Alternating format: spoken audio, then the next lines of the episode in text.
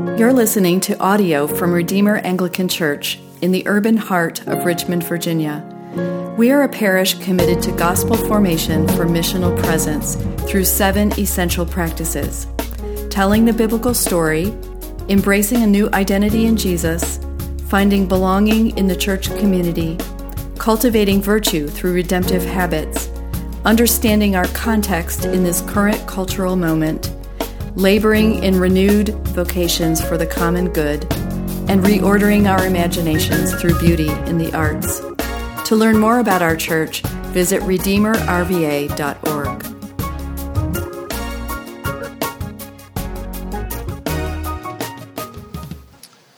The first reading this evening comes from Psalm 78, verses 15 to 26, which you can find on page 489 of your Bible.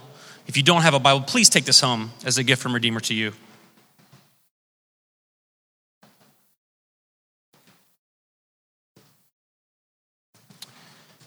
He split rocks in the wilderness and gave them drink abundantly as from the deep. He made streams come out of the rock and caused waters to flow down like rivers. Yet they sinned still more against him, rebelling against the Most High in the desert. They tested God in their heart by demanding the food they craved. They spoke against God, saying, Can God spread a table in the wilderness? He struck the rock so that water gushed out and streams overflowed. Can he also give bread or provide meat for his people? Therefore, when the Lord heard, he was full of wrath. A fire was kindled against Jacob. His anger rose against Israel because they did not believe in God and did not trust his saving power. Yet he commanded the skies above and opened the doors of heaven, and he rained down on them manna to eat and gave them the grain of heaven. Man ate of the bread of angels. He sent them food in abundance. He caused the east wind to blow in the heavens, and by his power he let out the south wind. The word of the Lord. Now, would you please stand for the reading of the gospel?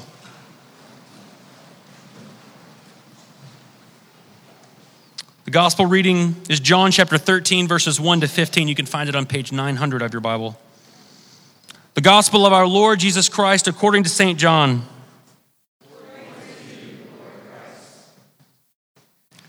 Now, before the feast of the Passover, when Jesus knew that his hour had come to depart out of this world to the Father, having loved his own who were in the world, he loved them to the end. During supper, when the devil had already put it into the heart of Judas Iscariot, Simon's son, to betray him, Jesus, knowing that the Father had given all things into his hands, and that he had come from God and was going back to God, rose from supper. He laid aside his outer garments, and taking a towel, tied it around his waist. Then he poured water into a basin and began to wash the disciples' feet and to wipe them with the towel that was wrapped around him. He came to Simon Peter, who said to him, Lord, do you wash my feet? Jesus answered him, What I am doing, you do not understand now, but afterwards you will understand. Peter said to him, You shall never wash my feet. Jesus answered him, If I do not wash you, you have no share with me. Simon Peter said to him, Lord, not my feet only, but also my hands and my head.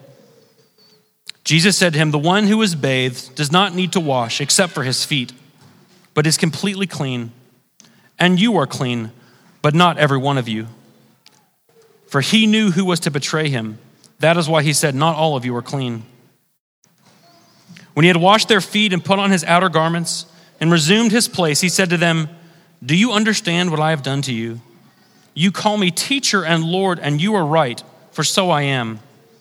If I, then, your Lord and teacher, have washed your feet, you also ought to wash one another's feet. For I have given you an example that you also should do just as I have done to you. The gospel of the Lord. You may be seated.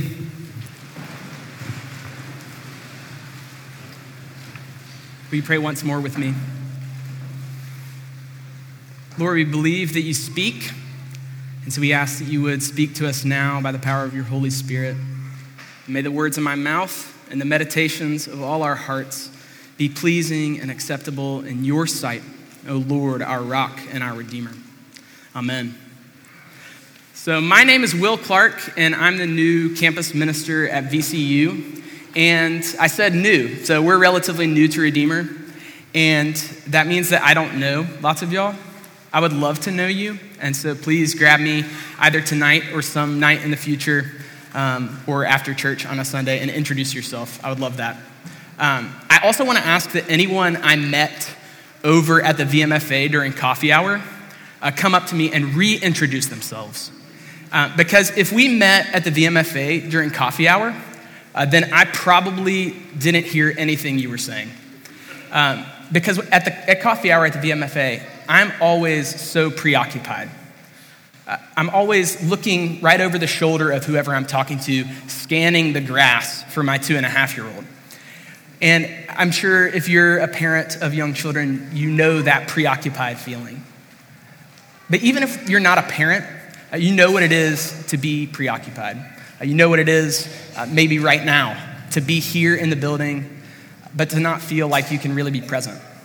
maybe you're thinking about the work you've just come from, or maybe the work you're headed to after you leave this place. maybe you're preoccupied because you have a toddler sitting in your lap. We know what it is to be preoccupied. And I think of all the people in the world and of all the nights in the history of the world, Jesus in John 13 had reason to feel preoccupied, didn't he? And we see this in our text. In verse 1, John says, Jesus' hour has come. That's John's shorthand for saying, the weekend of the crucifixion is here. Everything Jesus has been doing up to this point has been building to this moment. Verse 2, he says, The devil is at work, which is a pretty intense thing to say. Uh, John doesn't talk about the devil a lot. This is actually the first time that he talks about the devil doing anything. He's about to be betrayed by one of his closest friends, and we just heard it in the liturgy. This is the night that Christ, the Lamb of God, gave himself into the hands of those who would slay him. And I think, given all that, it would be fair if Jesus spent this final evening with the disciples sort of staring over their shoulders, preoccupied. And in a manner of speaking, he was preoccupied. Uh, there was one thing that he was thinking about, one thing that he was focused on, one thing that was his concern to the exclusion of everything else. And do you know what it was? It was love. Love. That is what he was preoccupied with. And so, what I want to do in just our brief time tonight is to consider the love of Jesus. And particularly, what I want to consider is how Jesus' love comes to us and redirects us. Because that's exactly how the disciples experience Jesus' love um, in this text. Chapter 13 is a turning point in John's gospel. Uh, for 12 chapters, Jesus has been telling the story of, John has been telling the story of Jesus' public ministry. Uh, Jesus has been proclaiming the gospel of the kingdom, uh, he's been performing signs of his kingdom, and he's been instructing the crowds in the ways of the kingdom. That's chapter 12. This is, and in chapter 12, this comes to its pinnacle uh, in what we looked at last week, Palm Sunday, as Jesus, the King, rides into the royal city to take his place on the throne. This is chapter 13, and we move from the public ministry of Jesus to the private, from the noise of the crowds shouting Hosanna to the quiet of the upper room. Jesus is king and he knows that the Father has given all things into his hands. And so, what does he do? He rises from supper, he lays aside his outer garments, ties a towel around himself, gets water, and starts washing the disciples' dirty feet. Now, what we need to know about foot washing in the ancient world is that it would have been customary for a host to do one of two things either to leave water out so that guests could wash themselves when they arrived or to have a slave or a servant present to wash the feet of guests. It was considered a very lowly task, and a superior would never wash the feet of an inferior. But Jesus turns all that on its head. And what we see in John chapter 13 is Christ the King taking the place of a servant. And for us, I think we hear this, and that sounds just like the kind of thing we expect Jesus to do. A Christ the servant king we're so familiar with this that it, it kind of gives us the warm fuzzies, doesn't it? But that's not at all how the disciples experience it.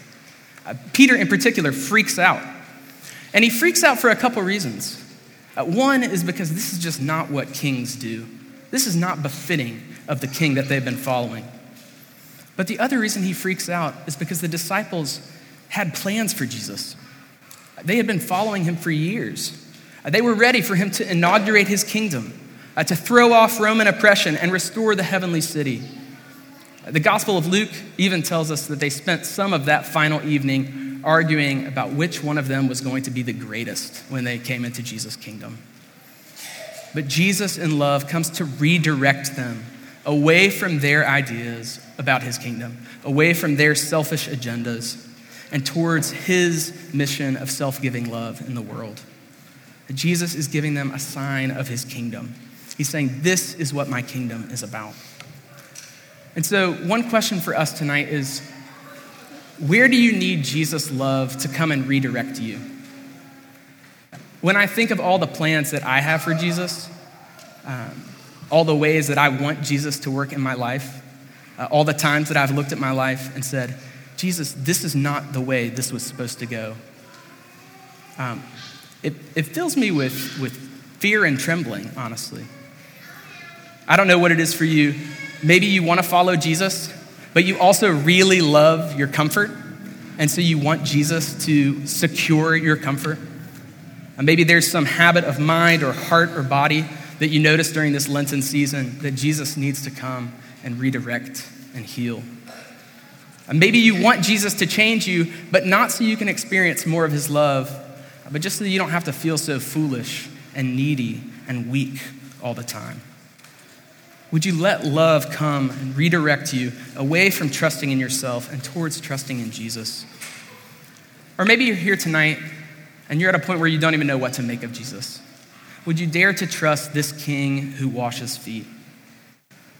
The good news for all of us is the love that we see from Jesus in this passage. He loves the disciples before they understand.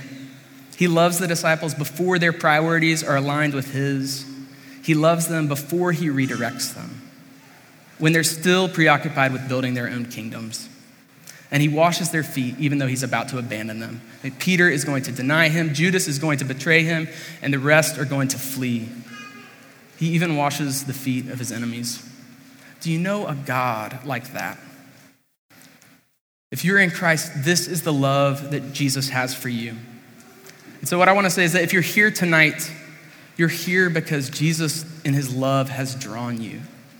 And so, the invitation of tonight is to receive his love, to receive his love, and then to let his love redirect you.